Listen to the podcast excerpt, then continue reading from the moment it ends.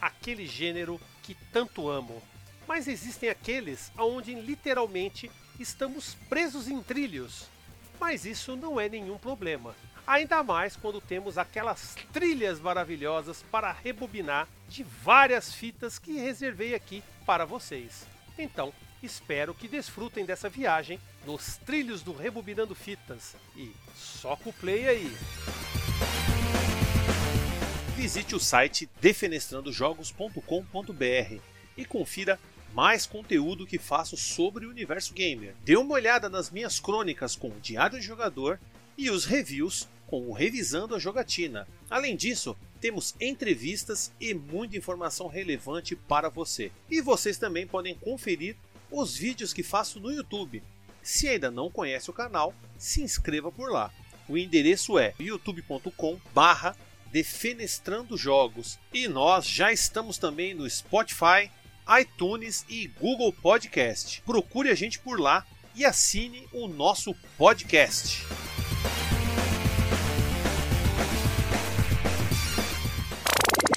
A produção desse podcast foi realizado pela Hood On Produção Audiovisual.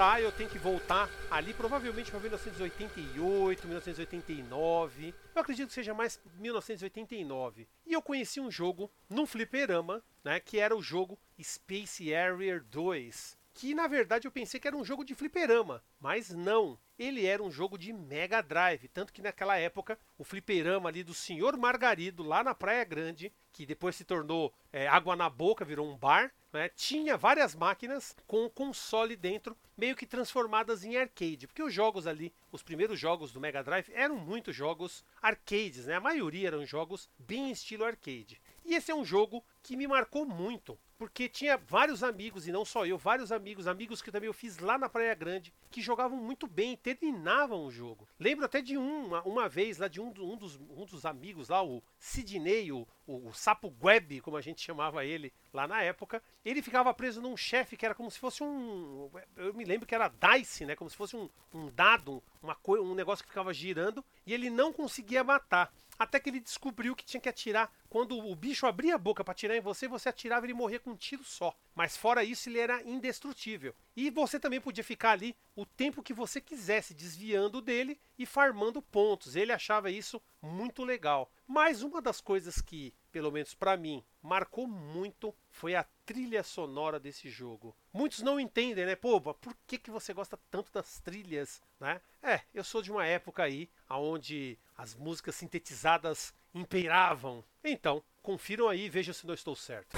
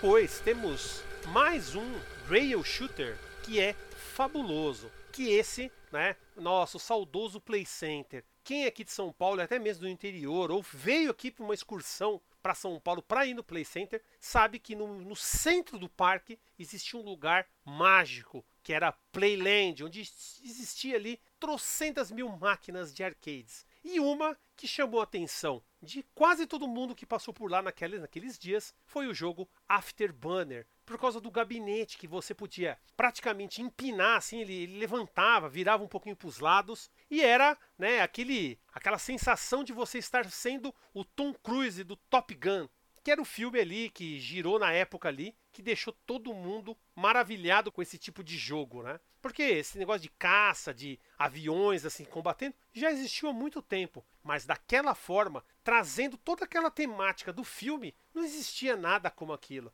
E mesmo sendo duas fichas, eu tive o meu prazer de jogar pelo menos uma vez esse jogo lá e foi incrível, uma sensação incrível. E, óbvio, né? aquele subwoofer que ficava atrás da gente, com as duas caixinhas praticamente na nossa orelha, fazia soar aquelas músicas como realmente se estivéssemos em um filme gravando ali e eu era o Tom Cruise. Bem, não era, né? Só quando eu ia na som das sombras mágicas lá e fazia cenas obscenas. então, confiram aí mais uma trilha.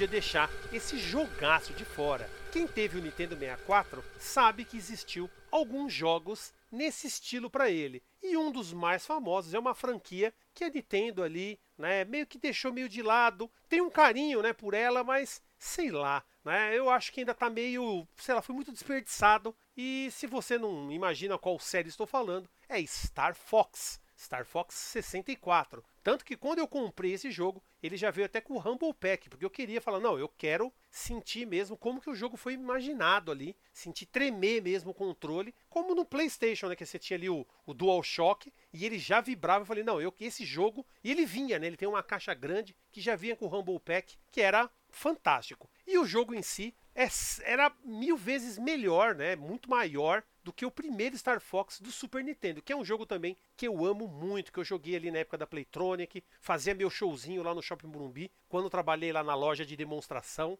Isso aí é para mim é impagável. O Star Fox 64 melhorou em tudo. Claro que você tem várias missões, várias possibilidades ali de você pode jogar tanto com, com a, a, a Ring, né? E também você tem o. Você joga com o sapinho ali, com um tanquinho que eu acho bem divertido. Mas você, quando você joga o tanque, é que você foi muito ruim, né? Você foi muito mal e o jogo tá facilitando para você. Você tem que sempre ir, né, com a, a, o, o, aviãozinho, né, a, ring, senão você não, con não consegue. E lembrando que tem aquela frase célebre, né? Do the barrel roll, que aparecia lá o, o coelhinho, lá o pessoal pedindo para você fazer o barrel roll. E eu vou fazer agora um barrel roll com as fitas aqui, né, com a trilha desse jogo maravilhoso.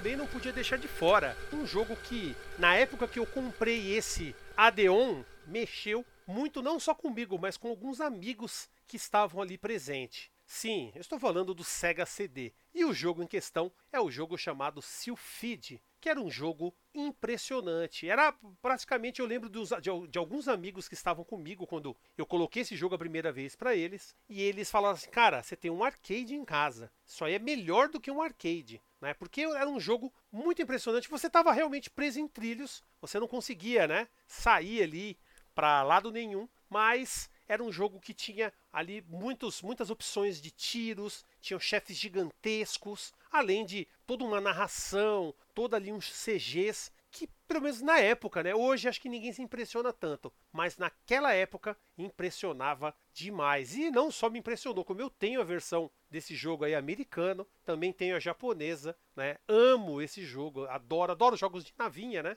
E esse é um daqueles que se você não conhece ele na sua versão do Sega CD, deveria conhecer. E se eu não me engano, ele até saiu depois uma continuação para o PlayStation 2, né, que é fabulosa também. Recomendadíssimo se vocês não conhecem. E se vocês não conhecem, vão conhecer agora mais uma trilha que é, pelo menos para mim, impressionante.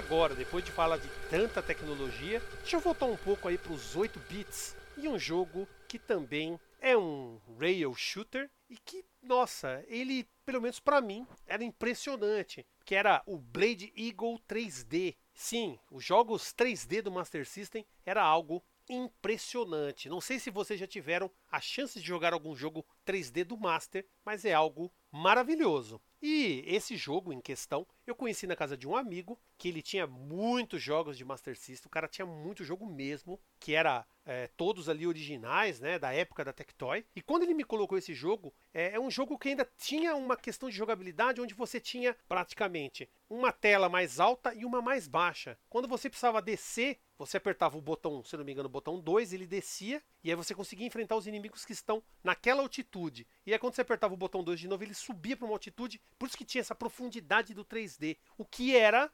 impressionante. Você sentia como se aquilo estivesse saltando realmente pelos seus olhos, e não só isso, né? O jogo em si tinha uma jogabilidade muito boa, jogos de navinha, né? Um jogo de navinha maravilhoso e que deu muito trabalho terminar ele, porque esse jogo não tinha, tem muitos jogos de Master System que você tinha como, tinha como uma opção desativar o 3D, e esse jogo já não. E era um pouco cansativo, né, usar o óculos 3D, não sei quem, quem jogou sabe que era um pouco cansativo. Mas quando você chegava na parte certa ali, terminava o jogo, tocava essa incrível trilha.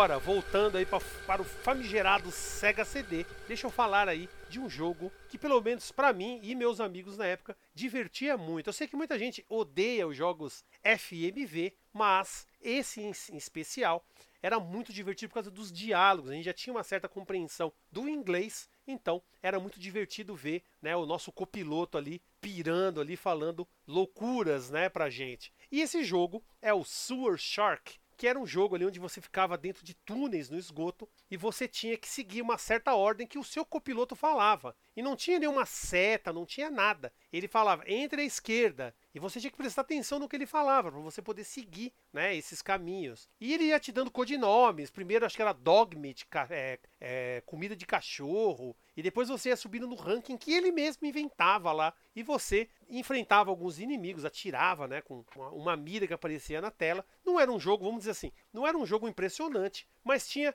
vários personagens. O próprio chefão lá, o cara que você é, que era contratado, o cara que te. como se fosse o seu chefe, ele era o vilão do jogo. E você encontrava ele, tipo, numa praia, ele aparecia numa praia comendo comida, tipo, cagando porque estava acontecendo, enquanto você estava lá no esgoto se lascando. E o próprio copiloto falava: Ó, oh, nós temos que dar o troco, nós temos que ferrar com ele.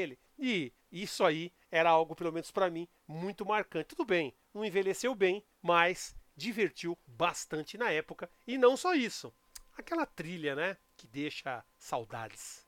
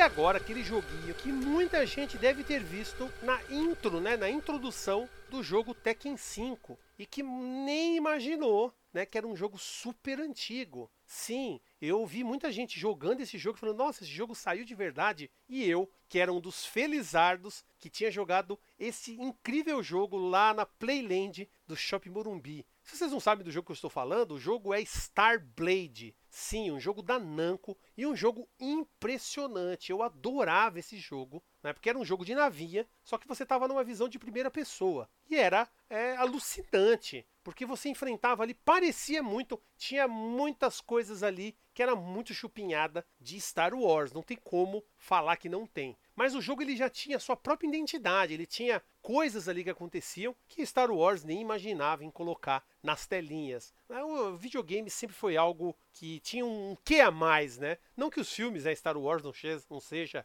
algo incrível para mim, foi algo incrível na época, mas na Starblade, como eu falei, que muitos viam lá no Play 2, né, no Tekken 5, eu já tinha conhecido ele nos fliperamas, muito tempo antes, nos shoppings da vida aí, que era algo maravilhoso. E os gráficos poligonais, para a época, chamavam muita atenção. Por mais que hoje ele tenha envelhecido mal, e obviamente se você pegar aquela versão do Tekken 5, ele está muito me melhorado, né? Tanto que, se eu não me engano, deve ter saído uma versão HD desse jogo, porque é um jogo incrível, né? Sei lá, eu fico até hoje ainda lembrando das coisas e, poxa, eu nunca cheguei a terminar esse jogo de fato, só depois quando eu joguei pelo MAME, né? Na época com poucas fichas, ficha de shopping sempre era mais caro, você tinha que ter um pouco mais de, de cuidado, né, ao gastar dinheiro de shopping, mas eu vou deixar também aí uma trilha daquelas para você.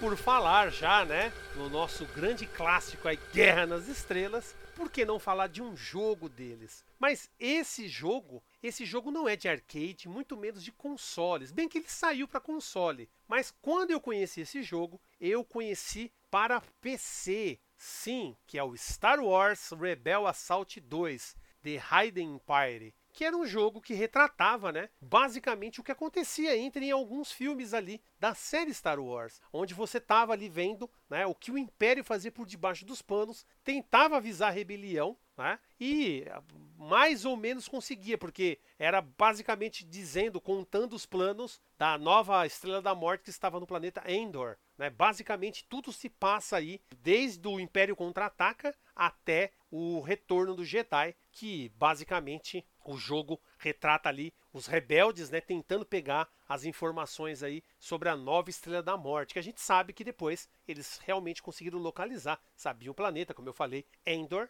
e aí a gente não precisa entrar em mais detalhes, né? Star Wars, série clássica, e esse jogo também. Era um, praticamente você tinha várias fases ali com navinhas, com gráficos ali praticamente de filme. Não sei se vocês lembram, você tinha que desviar de alguns obstáculos, atirar em alguns inimigos, derrubar as naves, né, os T-Fighters ali do Império, fora outras outros desafios. O jogo, pelo menos para mim, era muito legal. Óbvio que envelheceu mal, né? Hoje muita gente vai dizer: "Ah, não, não era tão bom". Beleza, mas para quem gostava de Star Wars e quem queria sentir um pouquinho, um gostinho, um pouquinho mais daquilo, Star Wars Rebel Assault 2 trazia exatamente isso e também aquela saudosa trilha sonora, não é mesmo?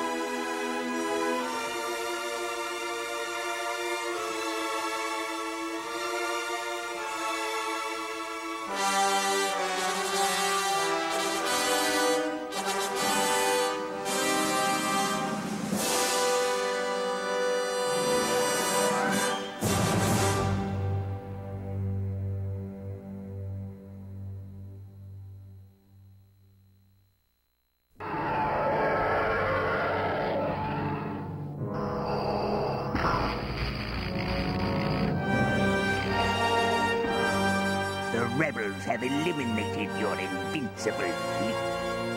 Yes, my master. The rebels have proven surprisingly clever, but we are not defeated.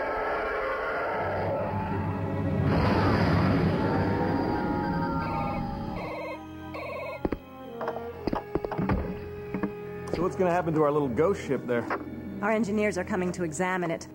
I assume they'll try to adapt its technology to our own fighters.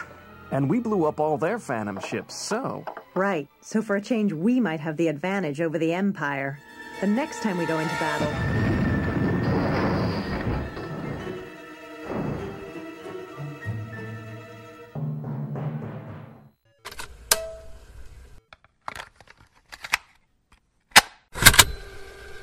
E para terminar, eu trago um dos jogos aí que mais me impressionou dentro do Nintendo 64. Nintendo 64 tinha vários jogos fantásticos. Obviamente, ele não tinha uma biblioteca tão maravilhosa contra outros consoles, mas ele tinha jogos muito bons. E esse é um jogo de uma das minhas produtoras preferidas, que é a Treasure, né? Treasure, você decide como você quer falar. Mas o jogo foi uma indicação de um amigo que gostava muito, né, do do Nintendo 64. E eu falei, ah, eu vou dar uma olhada, né? Já que o cara indicou. Meu grande amigo mestre, lá, o, o antigo dono da comunidade Mega Drive no Orkut, na época do Orkut, hein? Ele me deu a dica sobre esse jogo, que é o Sin and Punishment, que é pecado e castigo, vamos dizer assim, né? Traduzir literalmente. Então, esse é um jogo que também você está ali num shooter, é, praticamente ali um rail shooter, e você tem eu, eu, não consigo explicar porque o jogo é muito conceitual. A Treasure, ela consegue fazer coisas assim incríveis, mas você tem ali o personagem e você vai enfrentando várias hordas de inimigos. Você vai atirando neles assim, você vê o seu boneco como se fosse uma visão terceira pessoa. E eu não quero falar nada da história, porque vai estragar a experiência de vocês. Eu acho que se você não jogou esse jogo ainda, tem que jogar e depois jogar a continuação também, que saiu para o Nintendo Wii que é impressionante também. Esse é um jogo que eu anseio muito para quando eu te botar as mãos assim, é, quando eu conseguir ter tempo, na verdade. Eu já, eu já tenho o Wii que foi me dado até por um dos membros aqui do canal, o grande Sérgio Garcia, DJ Sérgio Garcia, que está lá nas Europa, nas Europa. Muito obrigado aí. Mas quando tiver um tempo de colocar jogos, pegar esses jogos, eu com certeza quero jogar essa continuação de Sim em Punishment. Eu vou deixar aí uma das trilhas para mim que é impressionante. Bem, é o último jogo, mas deixo sempre o último, né, o melhor por último.